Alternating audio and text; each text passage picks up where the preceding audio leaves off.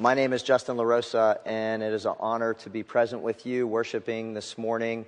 Um, just so grateful to be with you and excited about uh, this series, God's Special Agents, which Sally uh, talked about a little bit. And what, what we really want to have happen during this series is for us to see the ways in which that we can have deeper faith, deeper courage, and deeper obedience so we too can be God's special agents in the world here and now.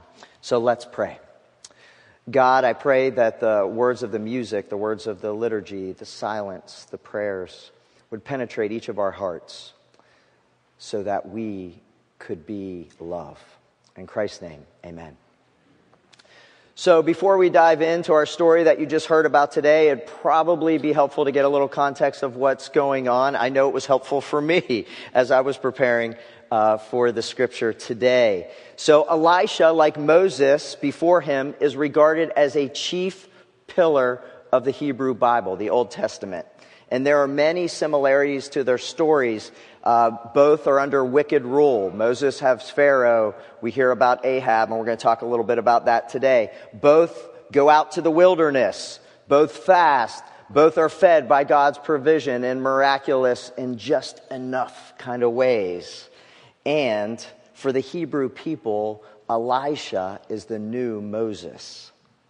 But here's the point for all those narratives. And here's the point if you forget everything else that I say, that God is in control. And God is with us. So, Elisha splashes onto the scene in Israel's history in the 9th century BC with significant impact and we're going to show you up on the screen here in a moment. This is what he splashed into. We don't know a lot about him, but he comes out of kind of nowhere. And the kingdom of Israel is on the nor- northern uh, kingdom, and the southern is the kingdom of Judah. And so we're talking about the northern kingdom today, and Ahab is the king of the northern kingdom. So it's divided right now. So in, if you, for those of you that know Bible history, we know we have two kingdoms, north and south, and Elisha is up north. So King Ahab has a very dubious distinction. Very dubious. And to let you know what that is, I'm just going to read a couple of the preceding verses. So here it is. Ahab found it easy to walk in the sins of Jer- Jeroboam, Nabat's son. He married Jezebel, the daughter of Ethbaal, who was the king of the Sidonians. Ahab served and worshiped Baal. He made an altar for Baal in the Baal temple he had constructed in Samaria. Ahab also made a sacred pole, and here it is, and did more to anger the Lord, the God of Israel, than any of Israel's kings who preceded him. A dubious distinction indeed, that he would be remembered all the way to now as uh, being a pretty bad king.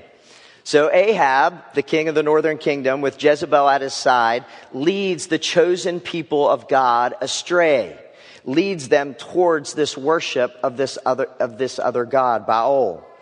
And here's what Elisha does. Elisha lets him know it, which is a dangerous kind of thing to do, is it not? To speak truth to power. But so, uh, so right now, in the context of what's going on, is there's a huge drought, a huge drought that's really causing destruction all across the land. And Elisha goes to the king and says, um, This is your fault. And no rain will come until I say which was a pretty strong thing to say. And in saying that would have struck right at the heart of Baal worship because Baal or Baal depends on how you pronounce it, but this God that they were all worshiping was the rain God that provided rain. And so Elisha is saying, no, no, no, no, no, no. It's, it's not that. It's not that. It's the God of Israel that is in control of everything. So, like good prophets that we know who speak truth and expose sin, they're almost always in danger of being killed, almost always. And so he heads to the wilderness. He hears the heads to the wilderness. You can kind of see on, if you can see that from up top or maybe on the screen, Samaria, a place that, you know, Jesus walked through that was hated later in the New Testament, the people of Samaria. Um, he, he takes this trip to the brook right over there. You can see that long kind of journey. So he runs, he flees to the wilderness because he hears that is what God wants him to do. And you know, if you look in the biblical stories, brothers and sisters, wilderness or desert always, always is necessary for the spiritual journey. Always. And perhaps it's something for us to learn there in that wilderness, or maybe it's something for us to unlearn. Because the desert is a place where we can't just rely on our own resources and our own human control mechanisms. We have to rely upon God for provision. And so perhaps that's what the spiritual journey needs at different points. And so Elijah goes there. There's another picture I'm going to show you just in a second. You can't see the bottom of it because it's so sunshiny outside, which is beautiful. But there's ravens down at the bottom feeding Elisha. And we're told in the scripture that miraculously that these birds feed him twice a day.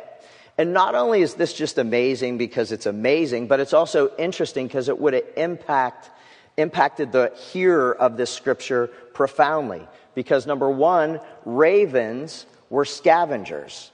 They didn't even feed their own young. They don't even feed their own young. Second, and maybe more significantly, the Hebrew people saw ravens as unclean creatures. And so God provides in the desert through very unlikely sources. So, in this first part, I wonder if there's some places in which you can identify. So, I'm going to ask you a few questions. Have any of you, any of you, I'd love to, I know one has because I know her well, ever spoken truth to power and felt persecuted? Anybody? Yes, you have. It's a, it's a vulnerable place to be. Now let's flip it around. This one's a little bit more vulnerable. Have you, like Ahab, ever had somebody call you out on your sin and the ways that you've fallen short? Anybody? You guys are lying. I'm just kidding. I'm just joking. I'm just kidding. I know I have when I have fallen short and somebody's called me out, usually a good friend.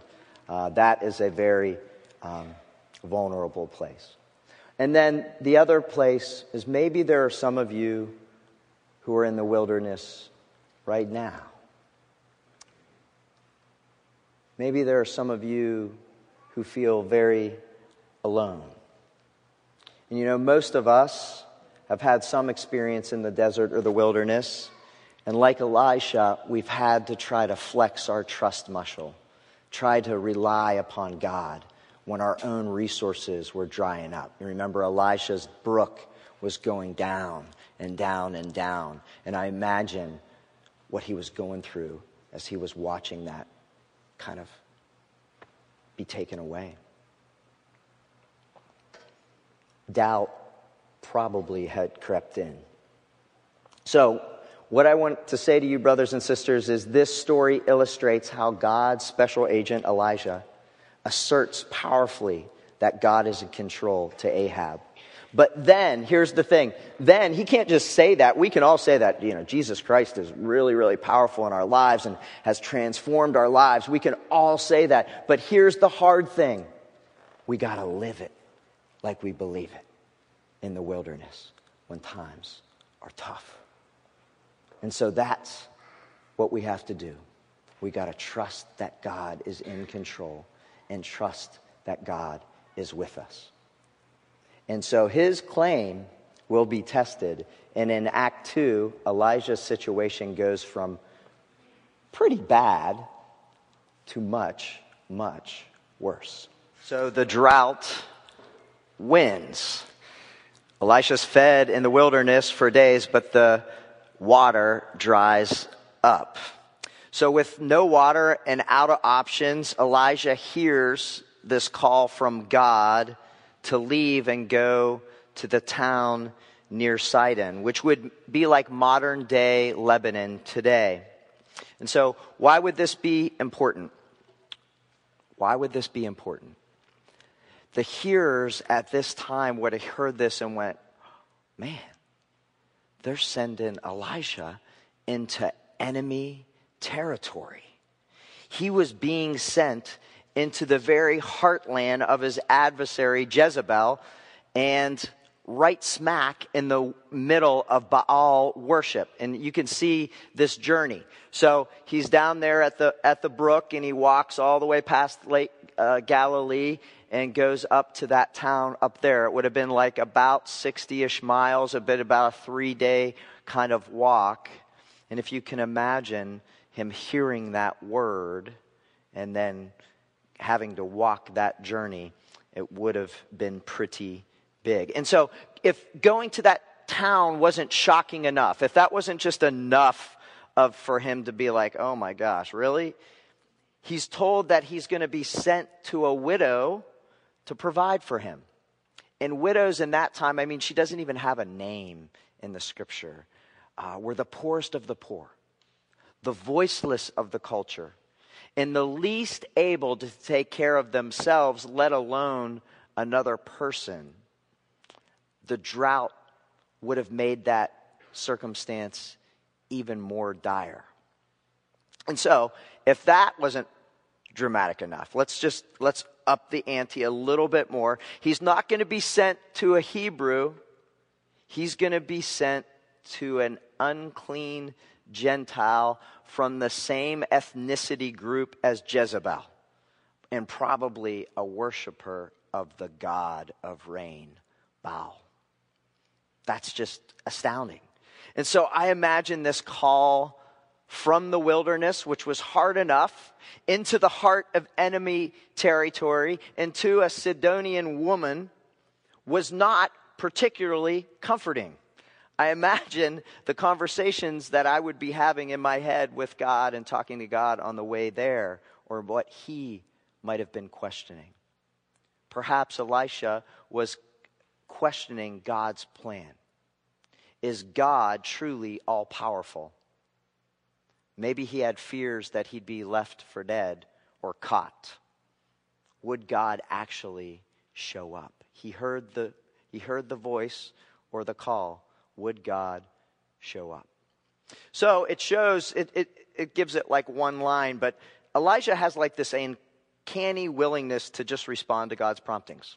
He just he just goes. Now, we don't know much about that, but I imagine it was either his internal fortitude that was grounded in a true belief of the God of Israel, or he was really, really thirsty and really, really hungry, or maybe some mixture of the two. Because, brothers and sisters, I have found in my own life, and I have found in the parishioners that I've talked to, that pain is a huge motivator for spiritual growth. Pain, let me say it one more time, is a huge motivator for spiritual growth. I remember when I first got sober and I woke up in a place I didn't want to be, with people I didn't want to be, in a very hard place. I named that time in my life, I, I was cult material, meaning I would have done anything that anyone said that could help relieve this pain. And I imagine that might have been the space or that might have been the backdrop that Elijah made that walk as he walked towards that town in Sidon. So, have any of you ever felt that way in your life where you're feeling like you're being obedient to God's call and then you start having a bunch of difficult circumstances kind of rise up, or maybe it doesn't even have anything to do with God's call, but you, you think that you're, you're, you're supposed to be doing something, and then you start to do it, and then all these hard things start happening. Ever have a talk with God about, like, really? Is this, is this your plan? This, this is your plan? So, this backdrop kind of brings us to when he meets the widow. And I, and I, I spent some time really reflecting on this week, like picturing Elisha coming from the wilderness, probably looking all crazy and disheveled, um, coming to this poor, nameless, uh, unclean Gentile for water. And what was interesting about the scripture to me was she goes and gets it right away, no questions asked. Part of that maybe had to do with hospitality in that time. Uh, water and bread were the amenities that they provided. But she goes and gets it. The scripture then doesn't tell us whether he drinks it first and then makes a second request, or he, he makes a second request for bread, which then she resists a little bit. She, she describes her dire circumstances. She talks about not having any food, and she's planning her last meal, so to speak, with her and her son, and that they plan to die. And you want me to make some bread from my flour and oil? But then Elisha makes this bold assertion that the God of Israel will feed her. So he doesn't just trump Baal, uh, Baal over the water, he trumps and providing everything.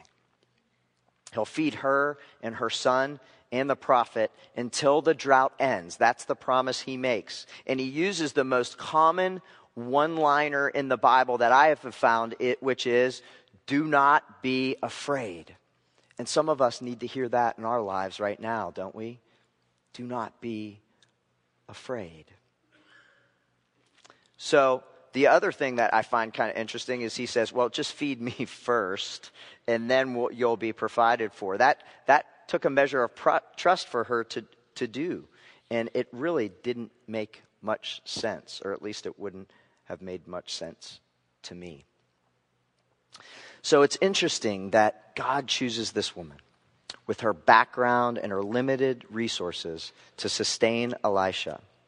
But sending his people is what God does. And you know where God sends them? You know where God sends his people? To unlikely places and to unlikely people. God sends us to make disciples of Jesus to people that we wouldn't be ever in relationship with, in, in places that could be considered enemy territory. That is a truth of this story. And the, you know, the other thing that's true, and I think one of the points uh, that I, one of my take homes for this that I would offer to you, this, this part of the story, is that as we individually, and as we as a body of Christ, as the people of God, trying to make God's love real and make disciples, we are not going to be sheltered from hardship and pain and suffering. We will be called to go where we don't want to go and to be in relationship with people perhaps we don't want to be in relationship with. But paradoxically, it is by going to those places and being with those people, we paradoxically have life.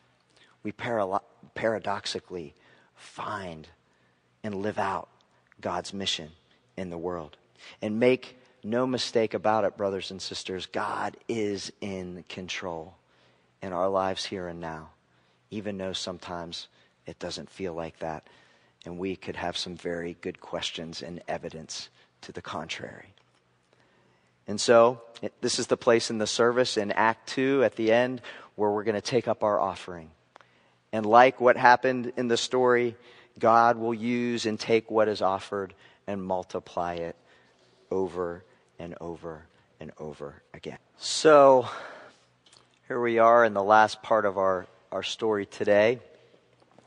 And if Elijah's trust wasn't tested sufficiently enough in the desert, or if it wasn't stretched enough when he went to, into enemy territory to a Gentile widow who worshiped probably Baal, then in Act 3 now, it'll be tested to the brink. His, his trust in God's power and in his presence and provision will be tested more than ever before. In the, you know, the previous story outlined a little bit how they were all taken care of miraculously, you know, how this food and this uh, flour and oil was multiplied. And I imagine they were just after a while just feeling like they could exhale, you know, like, wow, this, this is, this has been so difficult, this, these circumstances, but we've been provided for. But then again, something else happened. And that can happen to some of us sometimes when we experience difficult circumstances and we just can't handle any more, and something else comes. And we don't know, um, we don't know the, about the kid's death. We don't know if it was sudden or we don't know if it was due to the effects of lifelong poverty.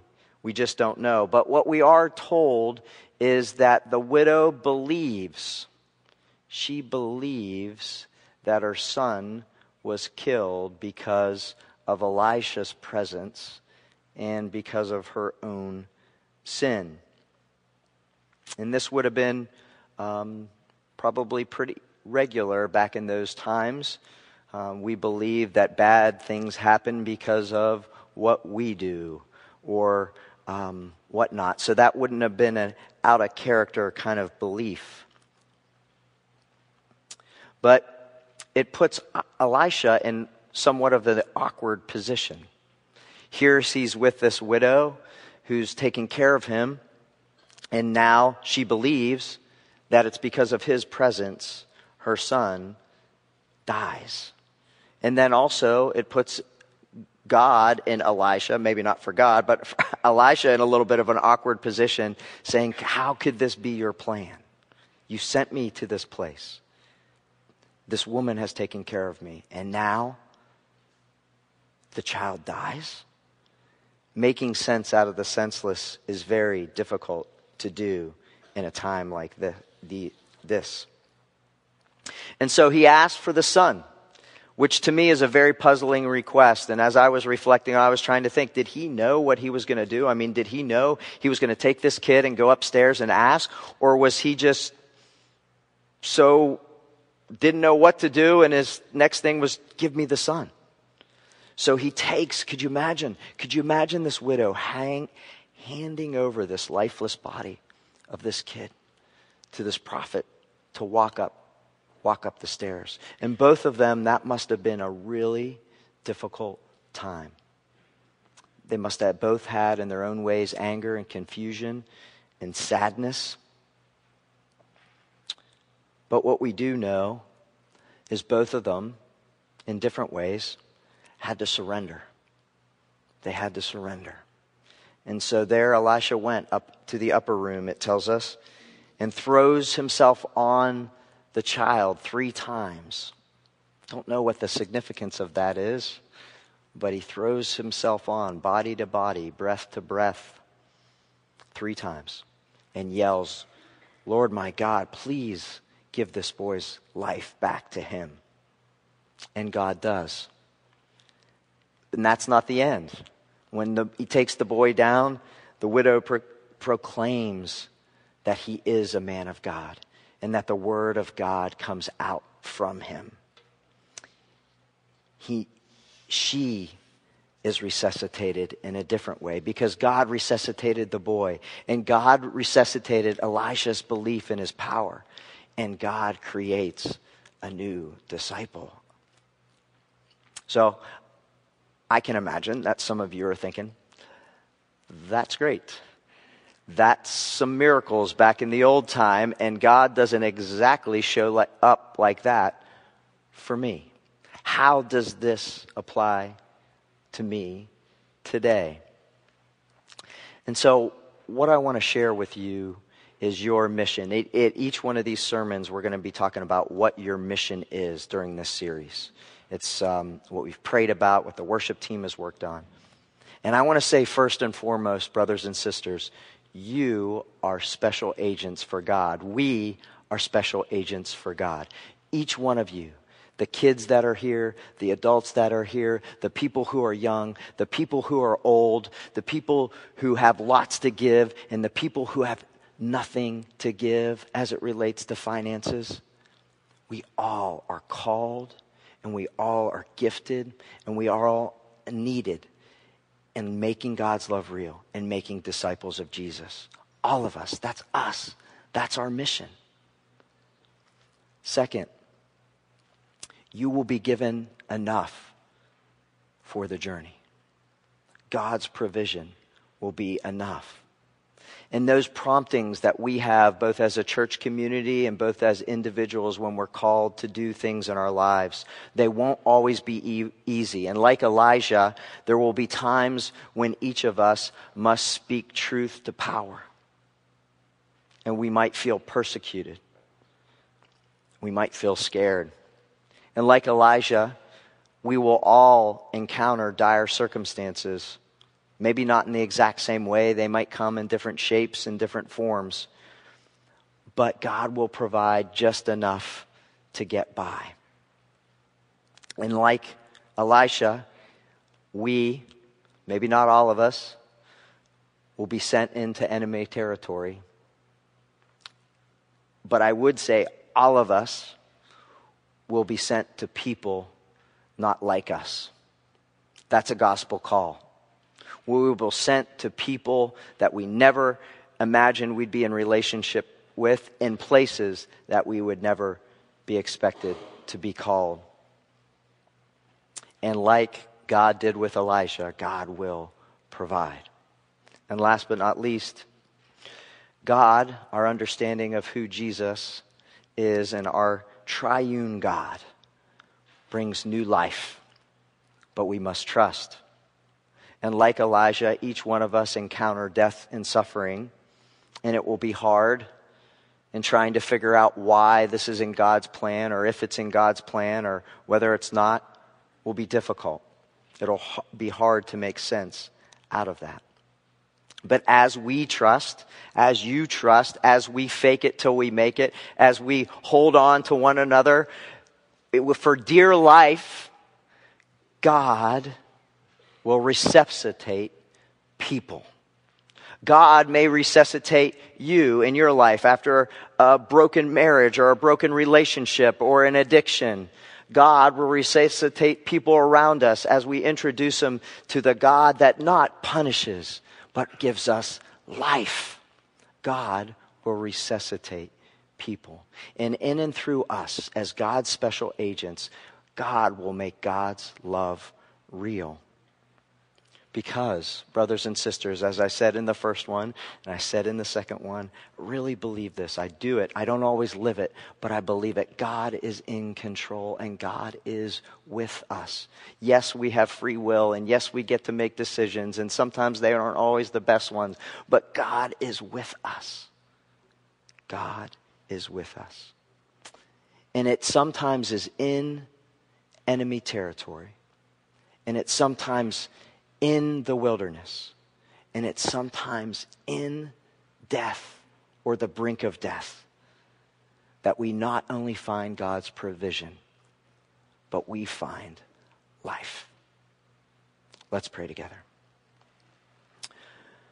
God of grace and God of love, we give thanks for these stories. We give thanks for the ways in which you chose prophets, the way you chose your people the way you showed us how to love. And so as we go from this place, we, might we remember that you are in control even when there are circumstances that would say otherwise. May we believe it. May we live it. May we be love. In the name of the Father, Son, and Holy Spirit.